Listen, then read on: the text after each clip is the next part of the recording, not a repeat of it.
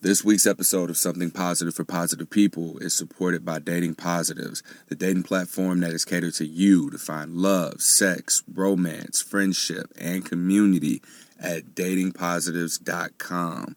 And it doesn't stop there, guys. Dating Positives also has a blog, W A X O H, which is called Waxo, and it provides resources on sexual health and wellness and the latest on lifestyle and culture. Don't forget, Dating Positives is still sponsoring that anonymous voicemail line for you to call and put your thoughts out there about what it is that you're looking for or hoping for romantically this holiday season. Our latest caller is hoping for I try to celebrate every holiday that comes around. So I'm looking for someone who's ready to have fun, relax, have a great time, and is ridiculously allergic to pine. Like, looks at it, and that's it. They're doomed. Because what is love if not sharing allergies? I 100% thought that that person said uh, they were looking for someone who was allergic to pie when I first heard it. So just to elaborate, they said pine and that makes more sense with the allergy. So I'm probably the only person out in the world that thought that. So you can call and get involved with the conversation as well. It's safe, it's fun, and it's completely anonymous. So that number for you to call in is 833 YASLOVE. That's Y A S L O V E.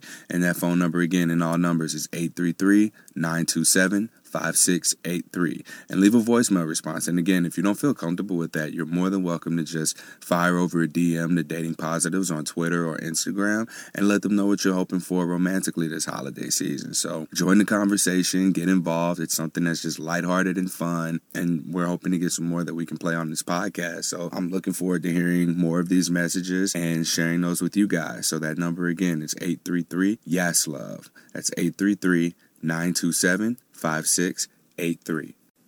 Welcome to Something Positive for Positive People. I'm Courtney Brame. Something Positive for Positive People is a story of people who have gone through various forms of adversity and somehow made it through it or are thriving through it. And they present their stories of what the challenge was and how they were able to navigate through that challenge and leave us with a few takeaways to take into our lives. I know a lot of times we don't get to hear from people who are like us on like a financial level or um, a level of fame or influence or status.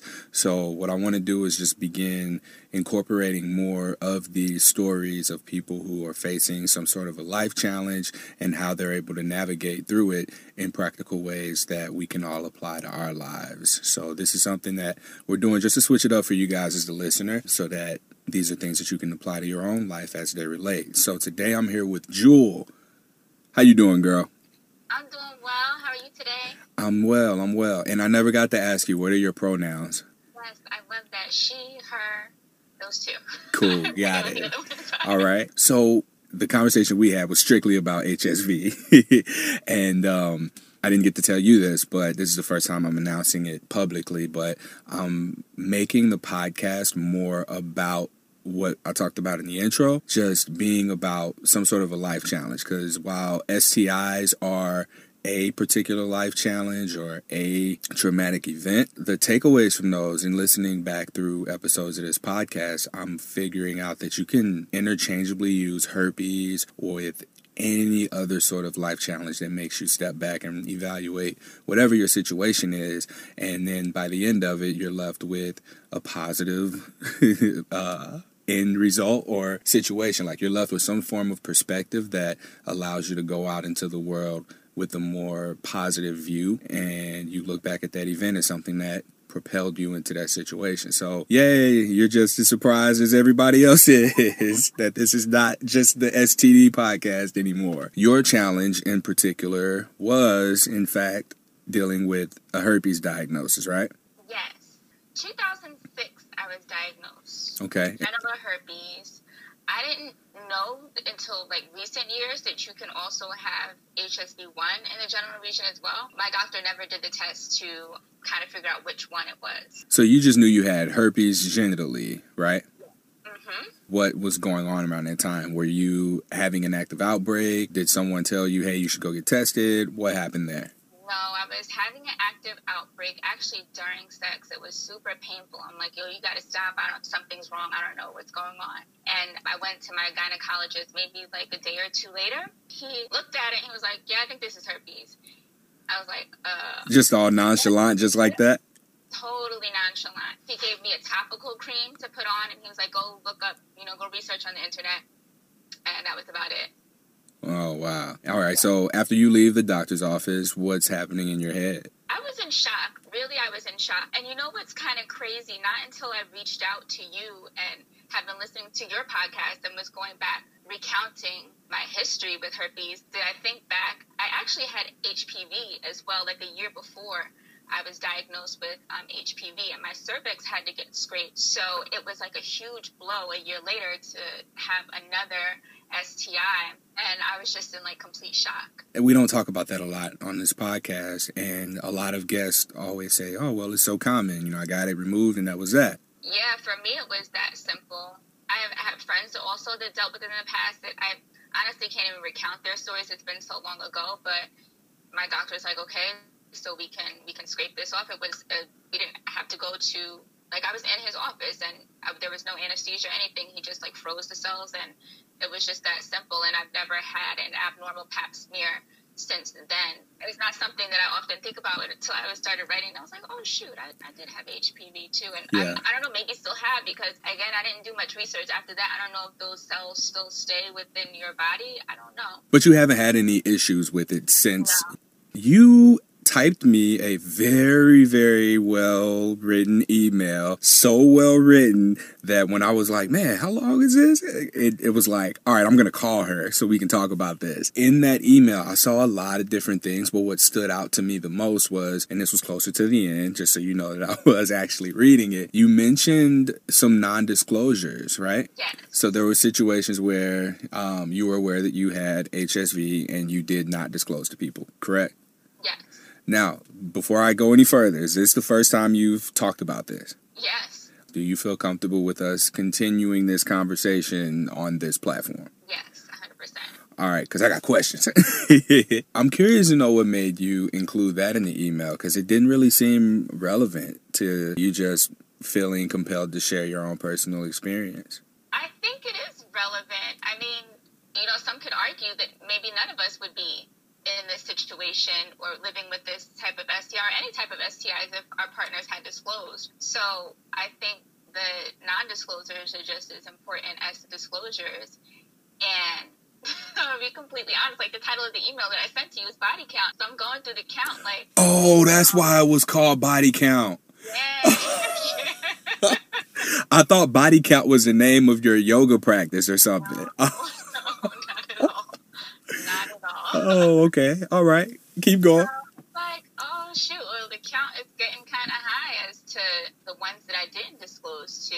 It's part of the story as well. It's my truth. So we're using this as an opportunity for us to educate and inform based on your experience. I want to know what goes through your mind because I know people who haven't disclosed and I know people who are in denial about having not disclosed. And then, as someone who's not disclosed before, I've made excuses up in my head that these lies were completely justified in my own world, like in my space. It's like, all right, I don't have to disclose because dot dot dot. Is this kind of what the similar experience was for you? How were you able to get through the act of being intimate with someone without having disclosed to them?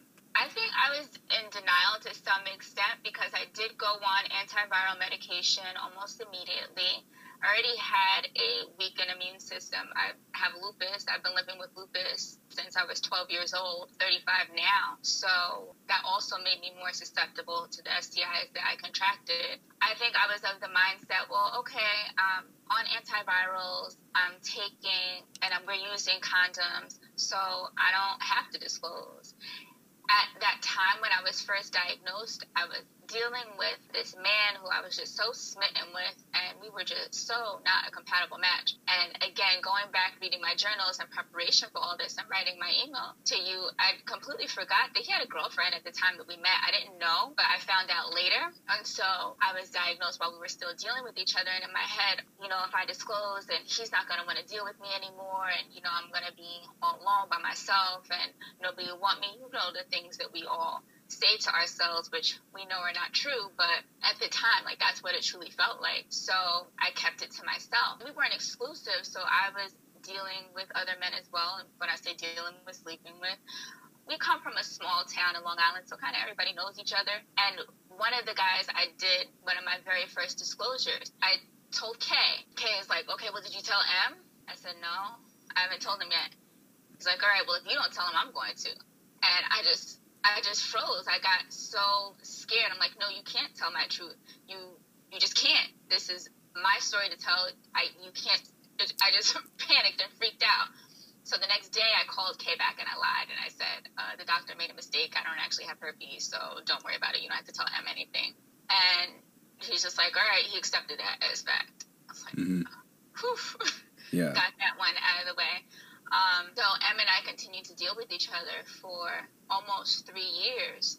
But towards the end, because you know we weren't exclusive, I had wanted it to be exclusive, but it just was never going to be that. This was at the time of MySpace, so he met this woman on MySpace that lived in Virginia. He really wanted a child, um, and she had just had a baby. Maybe the baby was four or whatever months old. I don't know, but at the time where your uterus should still be healing post the kid.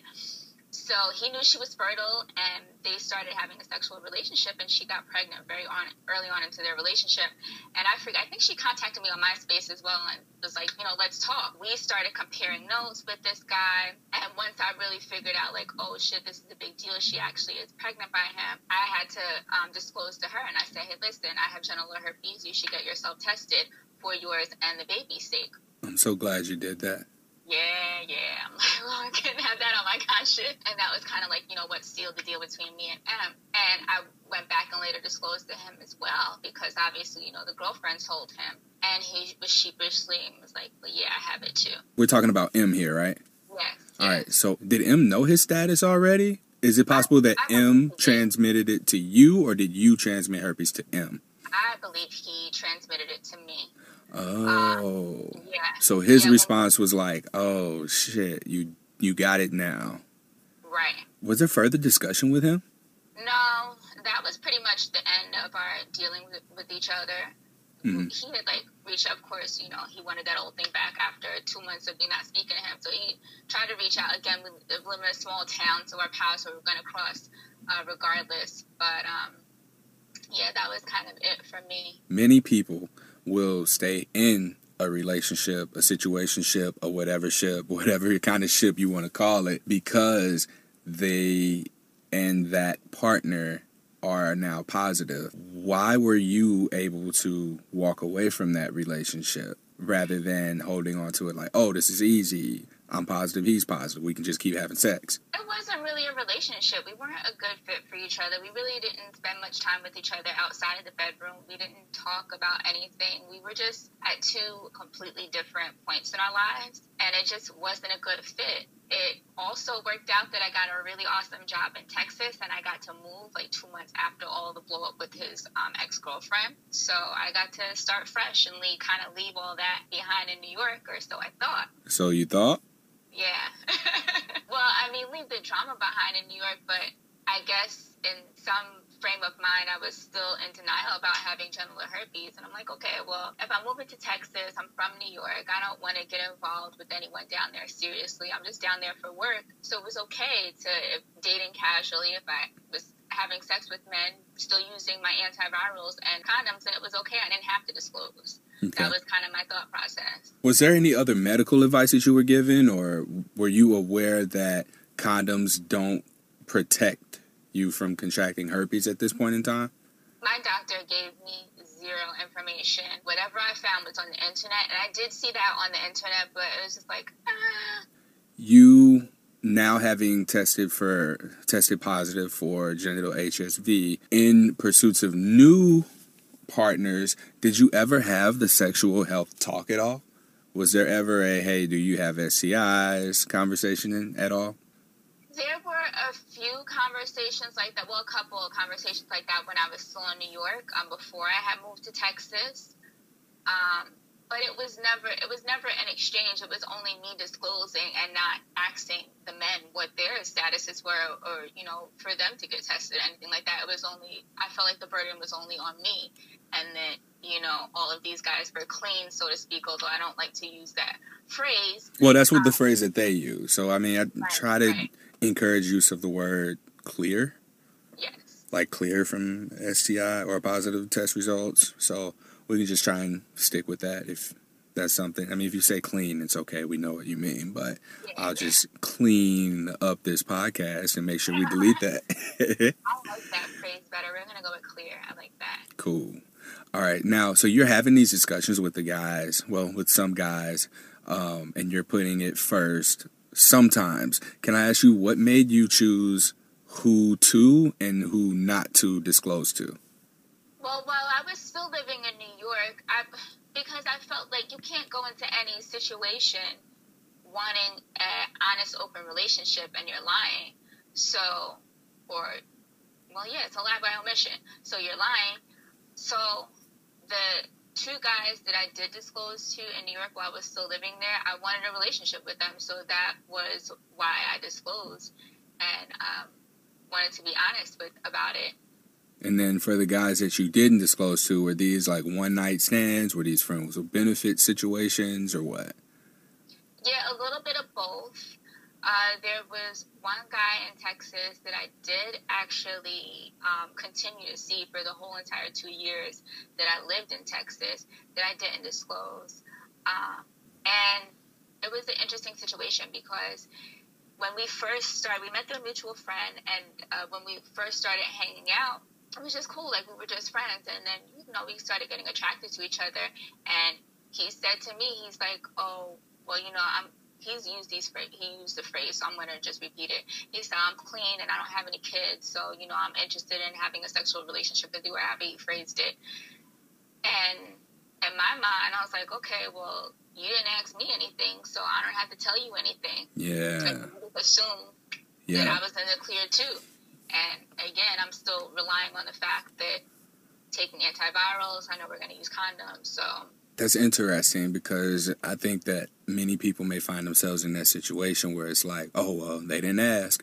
Because that was, and that was my mindset with a few women I didn't disclose to. I personally would just get drunk to not think about it, or I would just keep myself out of a situation where it was like, all right, well, I don't want to have to disclose, so I'm just not gonna make a move or move forward in any interaction. But in the few times where it was like, here it is, Courtney, you want it or not? And it's like, ah, she didn't ask. Or it's like, all right, I had my precautions that I took. It was like, all right, shower beforehand, clean the area pretty good, and then wear a condom and don't stick it all the way in. Like, there were such like pain in the ass precautions to take. And it just became easier to just deal with the potential rejection and then like have the guilt just not be there because in not disclosing i personally felt like shit. It was like damn. And at some point after starting this podcast i had to go back and make some very uncomfortable text messages phone calls and be like hey i got something to tell you. That leads me to my next question. Did you ever go back and disclose or after you had sexual encounters with these guys did you go back and disclose later I did. I did. And I think at least one of those reactions led to me also not wanting to disclose once I left New York. Uh, I disclosed to my high school sweetheart right before I moved to Texas. Uh, he was living in Pittsburgh and I was like, all right, well, let me, I've never been to Pittsburgh before. Let's go. Um, I'm going to visit you and hang out. And just, I just didn't think it was anything. This was years after high school, years after we have ever had a sexual relationship. I thought I was just going to hang out with an old friend, right? But his mindset was, well, you're coming to stay at my apartment, so you should expect to have sex. Uh, and oh, yeah, yeah. And I was like, okay, well, I'm stuck here in Pittsburgh. I don't. This was like before GPS on the cell phones, and so I didn't I was like, okay, well, if I'm here, I guess I have to do this. I don't know how to get out of this, so fine. And again, he was also the mindset, well, you're my high school sweetheart and we've had sex before, so I'm not going to use condom. I was like, all right, um, you know, whatever. So I felt so bad that when I got back to New York, I was also talking to um, one of my good girlfriends who she was in medical school at the time, and she's always been like the little the little angel on my shoulder, like you know you need to tell people, you know you need to disclose because you know you can still. Um, I'm more concerned at this point about the level of consent, though. I, I don't know how you feel about it, and if I'm ever feeling making you feel interrogated or anything, please let me know. But I'm very I, I feel weird, like maybe a little bit angry or frustrated that he felt that he was able to say that to you. Like, well, you come here and you stand with me, so you're to give up the pussy, is basically what I'm getting out of it that he yeah. said. Yeah. And for you to be in a situation where it's like, all right, I'm trapped. I'm either to give it to him or, and there was no or for you. You felt like you had to do that. This yeah. is diving into a completely different topic, but it's a very important topic. Did you feel safe? I didn't feel unsafe because we've known each other since we were 15 years old, but it just it it creeped me out. I didn't like that conversation, and I didn't like the expectation that we had to have sex just because I was staying with him. So you just you felt like you did not have a choice. Uh, I don't. No, I did not. I I don't want to say that and like paint him in, in this light, but no, I didn't feel like I had a choice. I felt like I had to. All right. And like I said, if at any point when you listen to this, if there's stuff that you want deleted, like we can do that. I just no, I this is it's very important because it is a conversation about consent, and I don't think that anyone should be expected to or, or made to feel like you have to have sex with someone. Like so, I think it's important that we have this conversation and, and get into the nitty gritty of all that. Okay. I mean, I just don't know how to have the conversation, which is why I'm saying if at any point you feel like uncomfortable or something, we can shut this shit down immediately and talk about it and then pick it up from wherever we are. So don't feel like you can't tell me that.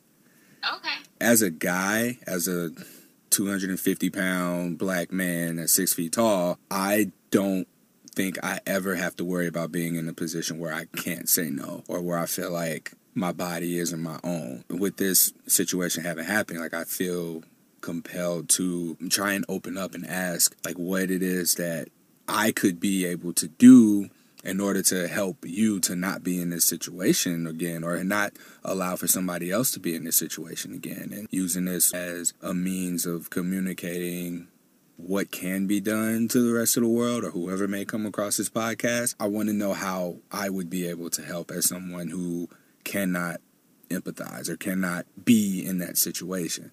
How can I, as someone who has not been a sexual abuse, sexual assault survivor, and I know you don't want to classify the situation we were just talking about as being in that category, but um, to me that that's what it sounds like because you weren't given an option to say no, and from what you've told me, you weren't given an option to say yes.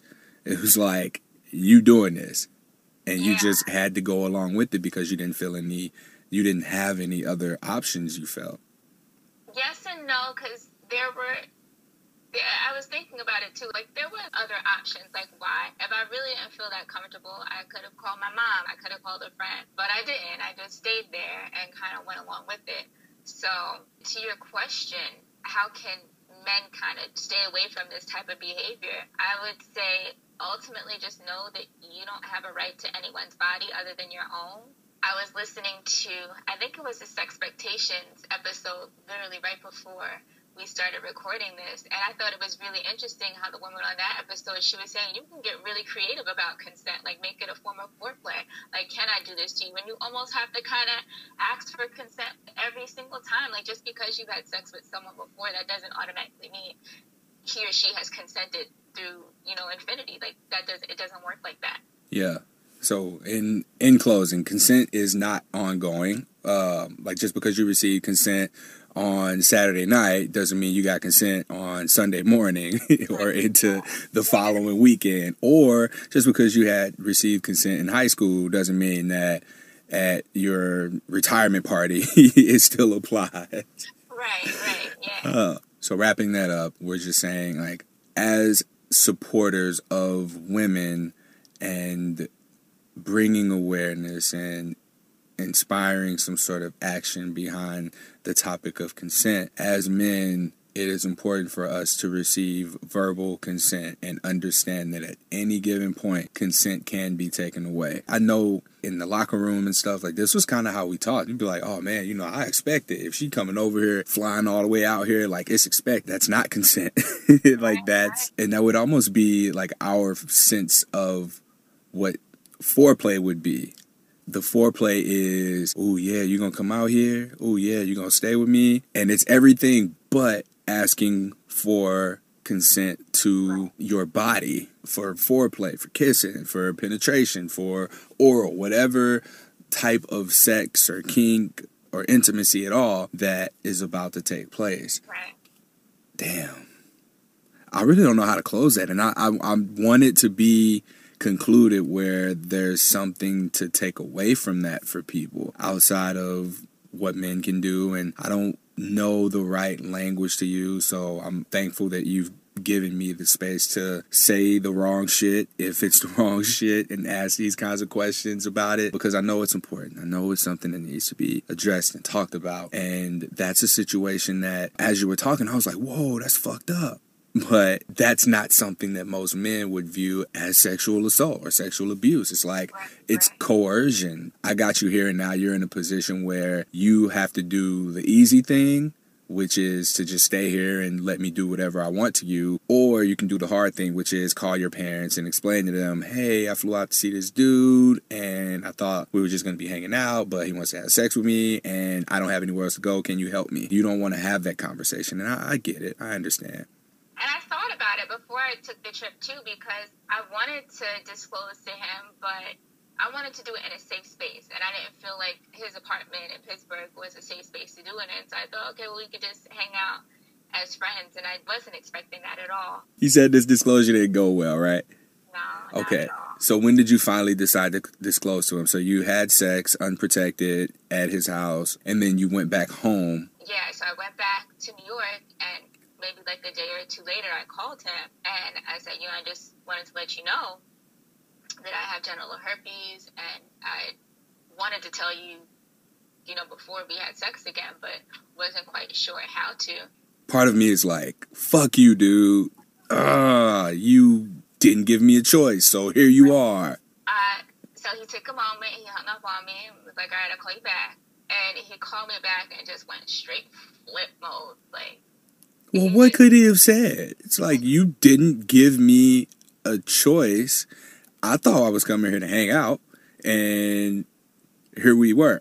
To date, this is the worst disclosure response that I've ever had, and I almost regret sharing this on the podcast because I don't want newly diagnosed people to think that this is really how it is. He had the worst response ever.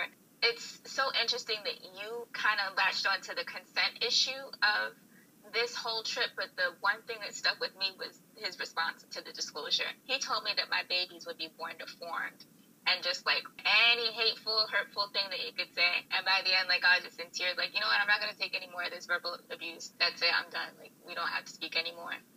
And this was your high school sweetheart, so to yeah. speak. Yeah. Like we're in each other's prom pictures and all. Like I can't even look back on high school and not wow. see his face. So yeah, the worst disclosure response ever. Did you guys have any communication after that?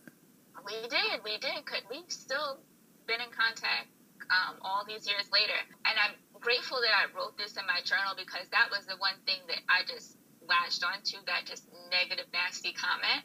But I went back and read my journal years later, and he actually did call back and apologize. The apology I do not remember at all. But he called back and apologized, and I encouraged him to go get testing. And he's like, "Well, for what? I probably have it anyway." And I don't, to this day, I don't know that he ever got tested.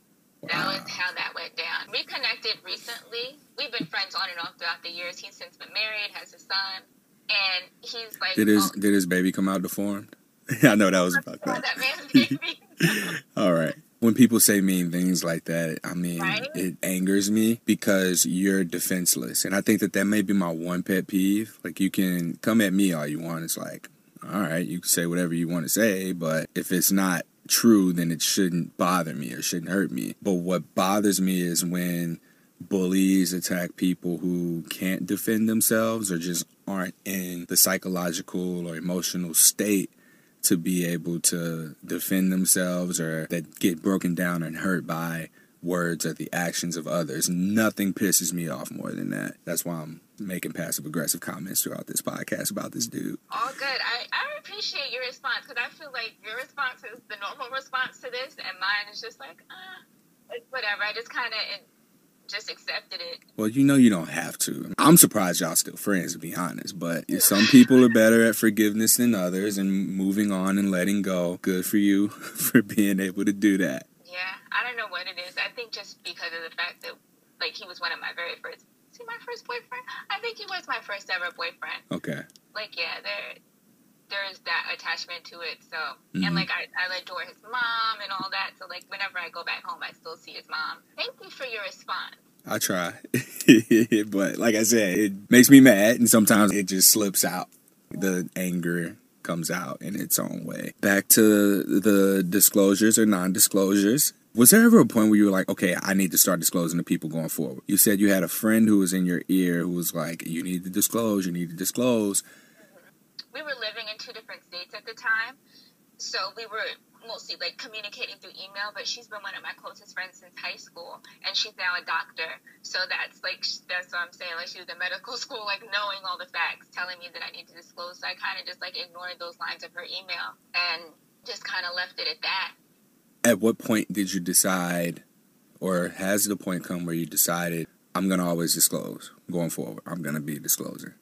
Yeah, that point has come because I'm 35 now, uh-huh. and I want a committed relationship. I want to be married. I want to have children, and I just know I can't have that if I'm not disclosing and being open and honest with my partner. So that point came. Well, how long ago? Because you've had HSV for 12 years? 12 years now. Okay. The last time you did and didn't disclose, how recent were those times? Oh shit! You ain't about to say last night, are you? All right, because I was gonna say you told me you worked last night. I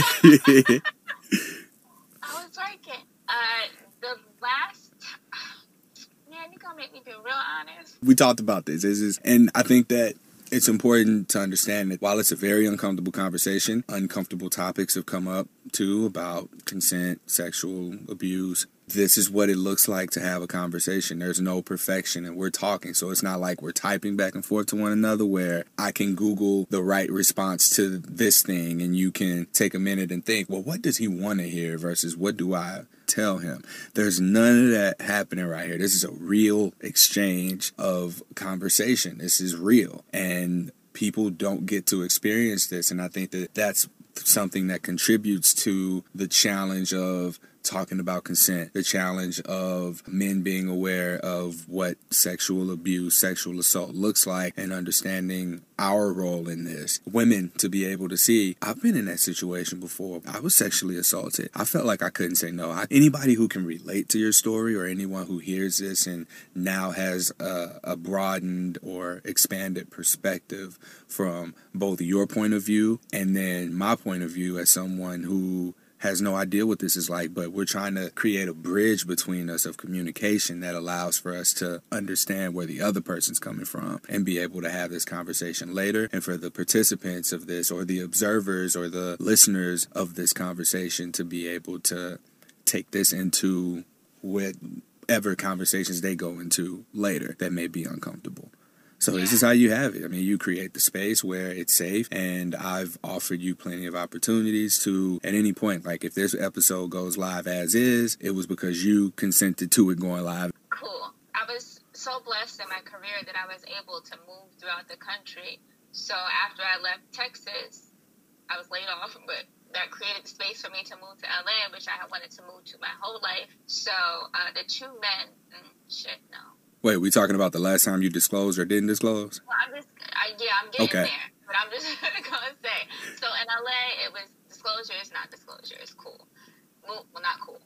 But then moved to Chicago, and by the time I was in Chicago in 2014, I was like, I really want a committed relationship. I don't want to keep doing this. So that was my point on when I said, yes, I'm going to disclose from here on out.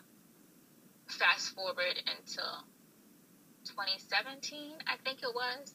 I reconnected with uh, a friend of mine from college, and we had always had this attraction to each other. We graduated from college in 2005. And so I was like, okay, well, you know, now we have the opportunity. We're closer to the same city. So I was on a visit home to New York, and we had been like, uh, I forget what the how the kids call it, the sexting with via text. Y'all were sexting. That was it. right, right, right. what right. the kids so, call it.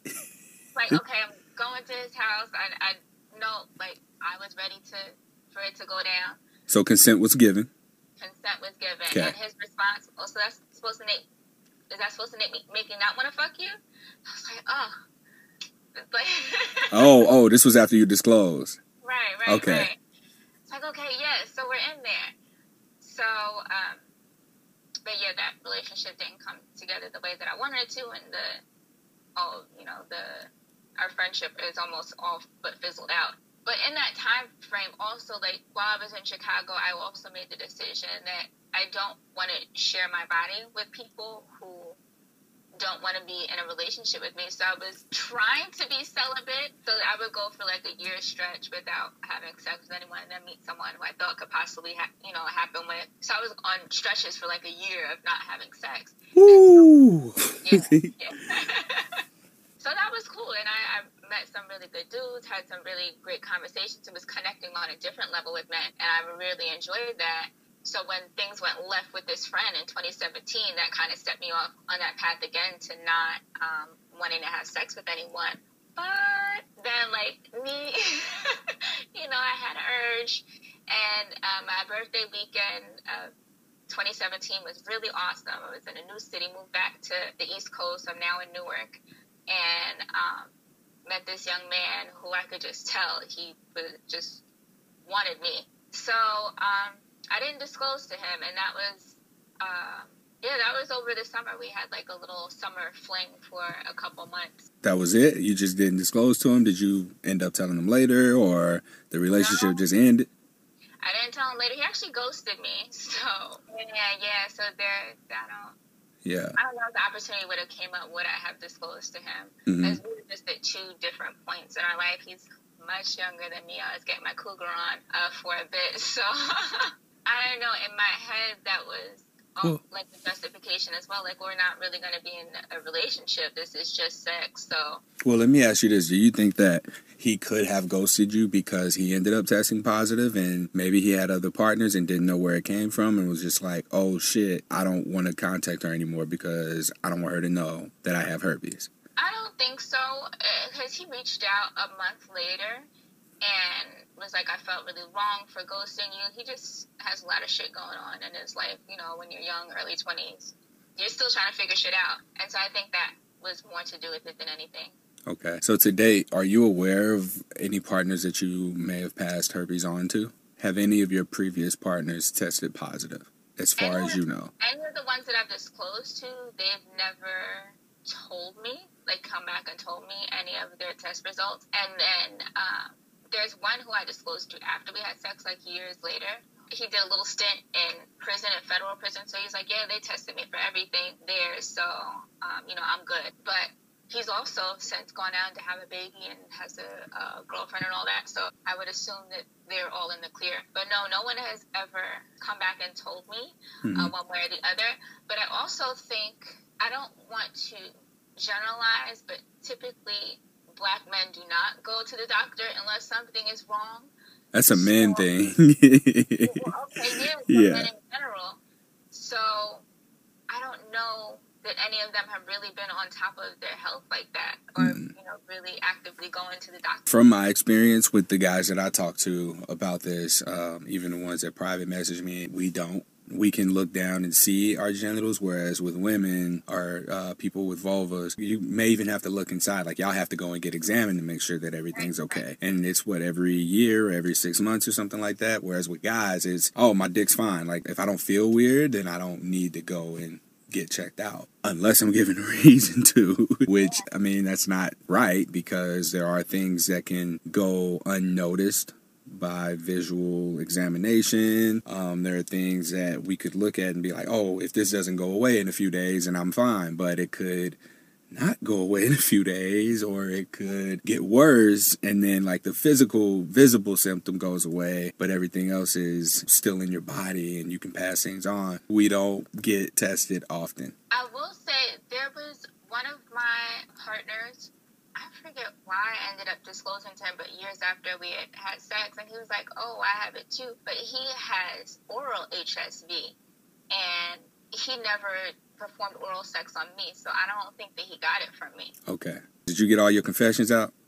you feel like you spoke your truth? Yeah. Well, first off, I want to thank you for doing that. I want to say thank you for coming on here and being able to talk about this, especially in such detail. Thank you for letting me be or letting us be the first people that you've opened up to about this. And I, I can kind of feel how you feel just in talking about it, just like your shoulders, your postures change. Like you just seem more loose now that you let it out there. But what's gonna happen is when you listen to this, you're gonna be like, oh my God, I said that. I'm really grateful and appreciative for you doing this because it happens and people who may not have tested positive for HSV or any STIs, they don't understand their role in the stigma. They don't understand their role in the risk of STI exposure because while now you and I are aware of our STI status, it's made us have to be mindful of this. So even where there were times where you may not have disclosed, there were times where you still brought up the conversation because of your own STI status. For the topic of consent, I think that it's important for everybody who's listening to get consent, give consent. You know, we like to say no means no, but I can't remember where I saw this. I believe that Sex Positive Families posted this. It was that yes means yes. And that's what we need to be more mindful of. It's like, I also heard this before um, on another podcast I listened to. If the answer isn't a hell yes, then it's a no. So we we looking for an enthusiastic, consent giving yes. But um, I know how hard this was for you. I know how hard it was to talk about the first time I talked about having not disclosed and share my bullshit excuses and talk about having to go back and make those phone calls of like, hey, I'm doing this podcast now. Oh, by the way, I should probably tell you this before you hear it on the podcast. This is what I need to tell you. And fortunately for me, you know, the responses weren't tragic. Um, those partners tested negative. So I, I think I'm in the clear. no one's hit me up and been like, you mother beep I say beep like we don't say motherfucker on this podcast. Like I said, I know people who don't disclose. I know people who um, are oblivious to their role in adding to people not disclosing because it's like people who make the herpes jokes. Those attitudes are what you fear being given to you after a disclosure. So you fear what happened to you with M, who you disclosed to, who hung up and called you and was like, rada rada rada rada and giving you all that shit. Like that's what we're scared of. That's what we don't want. That's what we don't need for people to just make the assumption that they are clear or that they've been tested for everything. Like that's not the case. The people who put us at risk are also contributing to that negativity. Those barriers are put up that make people think, oh, I can't disclose to this person or I shouldn't disclose to this person. I know how hard that was for you to do and talk about. So I thank you for it. And I got to tell you, don't do that shit no more. Through all of this disclosing, not disclosing, what have you learned? Uh, I hope it's that honesty is the best policy.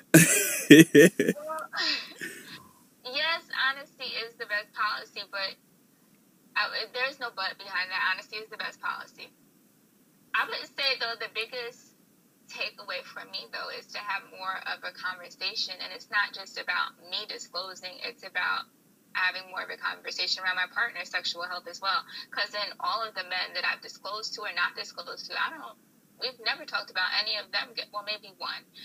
One of them has ever told me about um, him getting testing. I think at one point we shared our shared our HIV uh, negative statuses and actually saw the papers. So that there was only one. So um, yeah, I think that's my biggest takeaway. That I want to have more of a conversation like that going forward. Yeah. All right, and despite the outside of the HSV, the disclosures, non-disclosures, um, and the conversation of consent, you know what? Who are you? What you got going on in your life? Uh, man, so much, so much. So in all these bouncing around from state to state, I was actually working in the corporate fashion industry, chasing my dreams there, and I'm just so grateful that I had that time, that chapter in my life. But I was most recently laid off from Nike, where while I was in Chicago, and that prompted me to move back to East Coast to start my yoga business. So it's been a journey for the past year, not working full time and trying to be self employed on my way to entrepreneurship. But it's been a load off of my shoulders for sure. I'm not as stressed as I used to be. I mentioned earlier that I have lupus as well. And in dealing with lupus and living in all these different states and not knowing anybody there, that's what started me with my own personal yoga practice, and it's been um, it's been transformative in how I manage my health and my own body. So once I got laid off from corporate America, I'm like, I don't want to do that anymore. I don't want to be so stressed and constantly sick and lupus flares all the time. And now I can share with other people how when you de-stress, you can manage your illnesses, you can have better mental and physical health, and you're truly just an overall better person for it. Do you have any advice or anything that you want to give to anyone who may be on the fence about whether or not they should disclose? Disclose. Do it. I was in a secret Facebook group for for a short while, for some months, and one of the women in there, she came up with this awesome way to disclose. I'm like, oh, I love that. I might have to try that in the future. But she actually wrote a script for her and her partner and it was it, went through a whole storyline and towards the end of the story that's when it got to the disclosure part. So it's just a really smart way like there's so many creative different ways that you can use to disclose.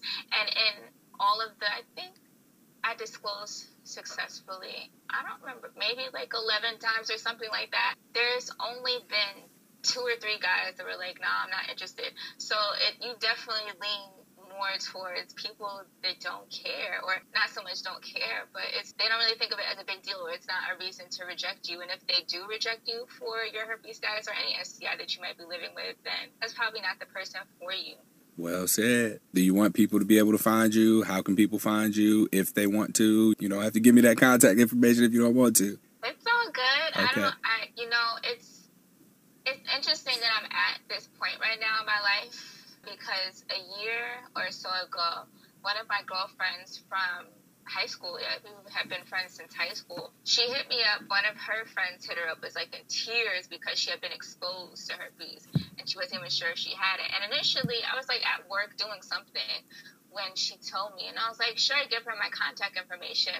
But then I thought on it a little bit, and I'm like, well, hold up how my name come up? And you just like are you just telling my status to people? Like how did that come up in the conversation? And she tried to explain how it got like genuinely she was just trying to help her friend and wanted her friend to have a resource. And I was like nah that's not cool. So to this day we still don't talk. But in that time period I have been wanting a platform to speak on this because I know there's so many people living with this illness or anything any type of illness that you have and living with that shame like you really don't have to and there are people that you can reach out and talk to and you don't have to be behind the closet holding this on to yourself and if you can be a resource or a help to someone else then by all means do it. So people can hit me up at facebook on instagram at dropping jewels. I probably need to spell that out. D R